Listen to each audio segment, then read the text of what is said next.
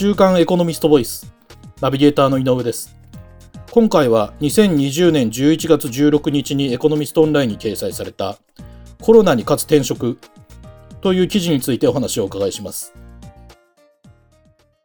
週刊エコノミスト編集部の浜城さんにお話をお伺いします。よろしくお願いします。あよろしくお願いします。えっと、浜城さん、こちらの記事ではですね、えっと、コロナ禍の中でもかつ転職について取り上げてらっしゃいますが、えっと、世界的なコロナ禍によって多くの大企業もその苦しい経営を強いられているところが多い中で、その早期退職だとか、その希望退職者を募る企業が増えてるんですよね。はい。あのご指摘のようにですね、まあ、コロナ、はい、もこれ全、あの未曾有の、まあ、こう全般的な危機ですよね。そうですね。こういう中でやっぱり売り上げがどうしても急減しちゃったりだとかっていう形で、はい、固定費を賄えない企業がどうしても人員削減という形で、あの、リストラを、に着手する企業がやっぱり急に増えています。あの、はい、特に大企業で始まっているのが、あの、リクシルさんなんかが、はい、えっと、この2020年7月から9月期の決算でですね、1200人の希望退職を募ったりだとか、えー、あの、日立金属ですとか、えーと、コカ・コーラといった大手企業でもそういったことが、はい、えーと、相次いで発表されています。あの東京商工リサーチによるとですね、もうすでに10月時点で、えー、72社がこういう形でリストラを発表しててですね、はい、これはもう前年のやっぱ2倍以上のペースで増えてるもんですから、はい、おそらくリーマンショックの後もあの急激にリストラを発表する企業多かったんですけれども、うん、まあ、この水準にやっぱり迫る勢いですね、今のところ。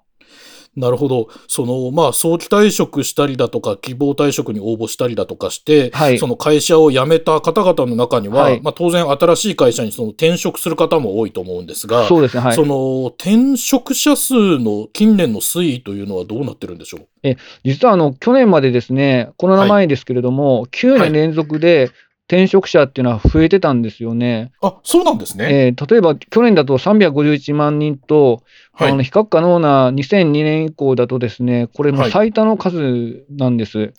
あそうなんですね。えー、なるほど。まあ、これは人手不足がね、コロナ前まで言われたもんですから、そういったところで、はい、あのかなりいい待遇で、転職される方もいらっしゃったんですけど、さすがにコロナがこう始まってからの今年の4月、6月だと、前年同期比でやっぱり4.7%ぐらい減ってはいるんですけど、はい、あのー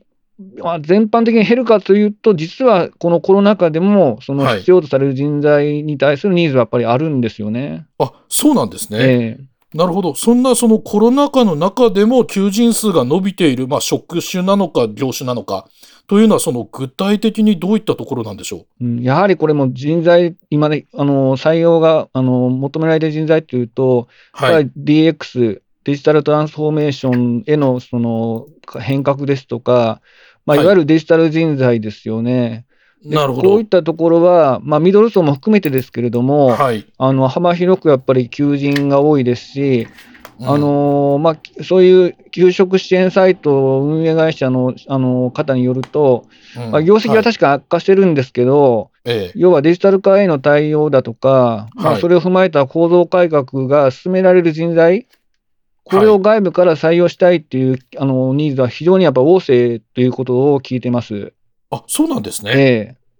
なるほど。では、その、業種でいうと IT 企業というようなことになるんですか？それ以外の企業もあれなんですかね？ええ、意外、まあ、もちろん IT 企業、あの、まあ、ネット関連ですとか、あるいはゲームですとか、はい、というのはものすごく、まあ、前年同期比で5割ぐらいこう増加しているのしてますし、はい、一方でその、まあ、コンサルティング業務ですとか、えーと、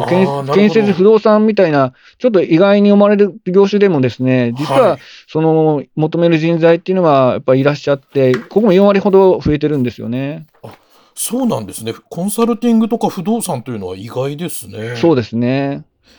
なるほど。で、あの、もう一つ意外なことが、あの、記事を拝見して、僕もちょっと驚いたんですが、はい、このコロナ禍をきっかけにして、その転職を考えたとい。う方々も一定数いらっしゃるそうなんですが、はい、そのような方々はなぜこのコロナ禍の中での転職というものを考えるんでしょう？うん、あのこれはまあ逆説というか、はい、あの我々もそうですけど、やっぱりテレワークとかが増えてですね、はい、在宅期間、要するにあの自宅に、まあ、巣ごもりじゃないですけど、はいはいはい、もうすべてその仕事も、ある意味、そのプライベートもこう自宅で過ごす時間っていう、あるいは家族で過ごす時間って増えたと思うんですよね。はい、そうですね。そうすると、やっぱりこう自分のライフデザインというか、将来設計をこう考える方ってすごく増えたと思うんです。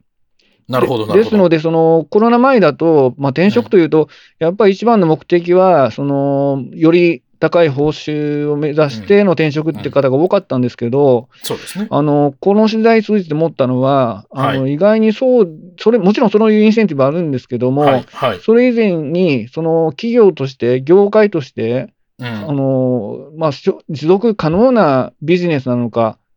っていうことを、まあ、将来の安定ですよね。っていうことに重きを置かれた、やっぱり転職っていうか、そういうことを考える方っていうのは、あの、すごく増えてると思うんですよね。ですから、あの、この中で、その、改めて自分自身見直すといったことをされてる方が、やっぱり相当数いらっしゃって、潜在的にその転職を考えてる方っていうのは相当数いらっしゃると思いますね。なるほど、その、コロまあ、その見通しがなかなか立たないコロナ禍で世の中が若干こう不安定になっている中で、はい、転職もその安定志向というか、その単純にお給料がすぐ上がるからということではなくなってきてるんですかね。そうですね。なるほど。で、今もお話した通り、そのまあコロナ禍の収束はなかなかその見えない状況ですので、はい、その転職の市場、転職市場もそのしばらくはその厳しい状態がまあ全体としては続くのかなと思うんですが、そのの、そんな中でも、まあ、あえてその転職をその決断すべき時期というのか、タイミングというのか、はい、というところはどうなんでしょう、うん、あのこれも非常に難しいんですけど、はい、例えば今あの、コロナ前ですと、うん、実はコロナ前でもそのこういうリストラっていうのはかなりあったんですよね。はい、でそれは俗に言われる黒字リストラって言われまして、あの、はい、まあ、攻める形の要は黒字で事業としては今、うまくはいってるわけですけども、はい、将来的にもう少しその、えー、あの成長を考えたら、はい、人員の入れ替えですとか、まあ、先ほど申し上げたそのデジタル化への対応に思い切ったその人員の入れ替えをするっていう黒字リストラが多かったんですけれども、なるほど、はい、今、やっぱりあの赤字リストラですよね、要するにもう背に腹は変えられないって形での、えー、リストラが今、急に増えています。で、そうした中で、やっぱり必要とされる方っていうのは、やっぱり、あの、繰り返しになりますけれども、はい、そのデジタル化対応ですとか、あるいはその、えっ、ー、と、まあ、そういった事業構造改革ができる人材、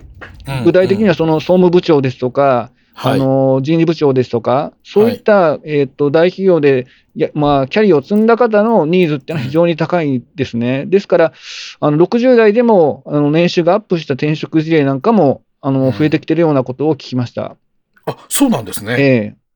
なるほど。その、で、まあ、その転職のタイミングというのはなかなか難しいのかもしれませんが、今のお話だと、その、まあ、その、黒字リストラから赤字リストラへこう企業がシフトしている中ですので、はい。ええ、ひょっとしたら決断は早い方がいいのかもね。そうですね。ということになるんですかね。えー、加えてやっぱり、はい、あの今、割増退職金がやっぱり出るんですよね、大抵は。ああ、なるほど、なるほど。えーはい、ですので、逆に言うと、その割増退職金が退職金が出る間に、あの応募してですね、うん、で、次のところに行くっていうのが、ある意味理,、理想的で、で、今後の見通しに立てば、よりやっぱりこの、えーと、条件っていうのがですね、やっぱり悪くなるだろうと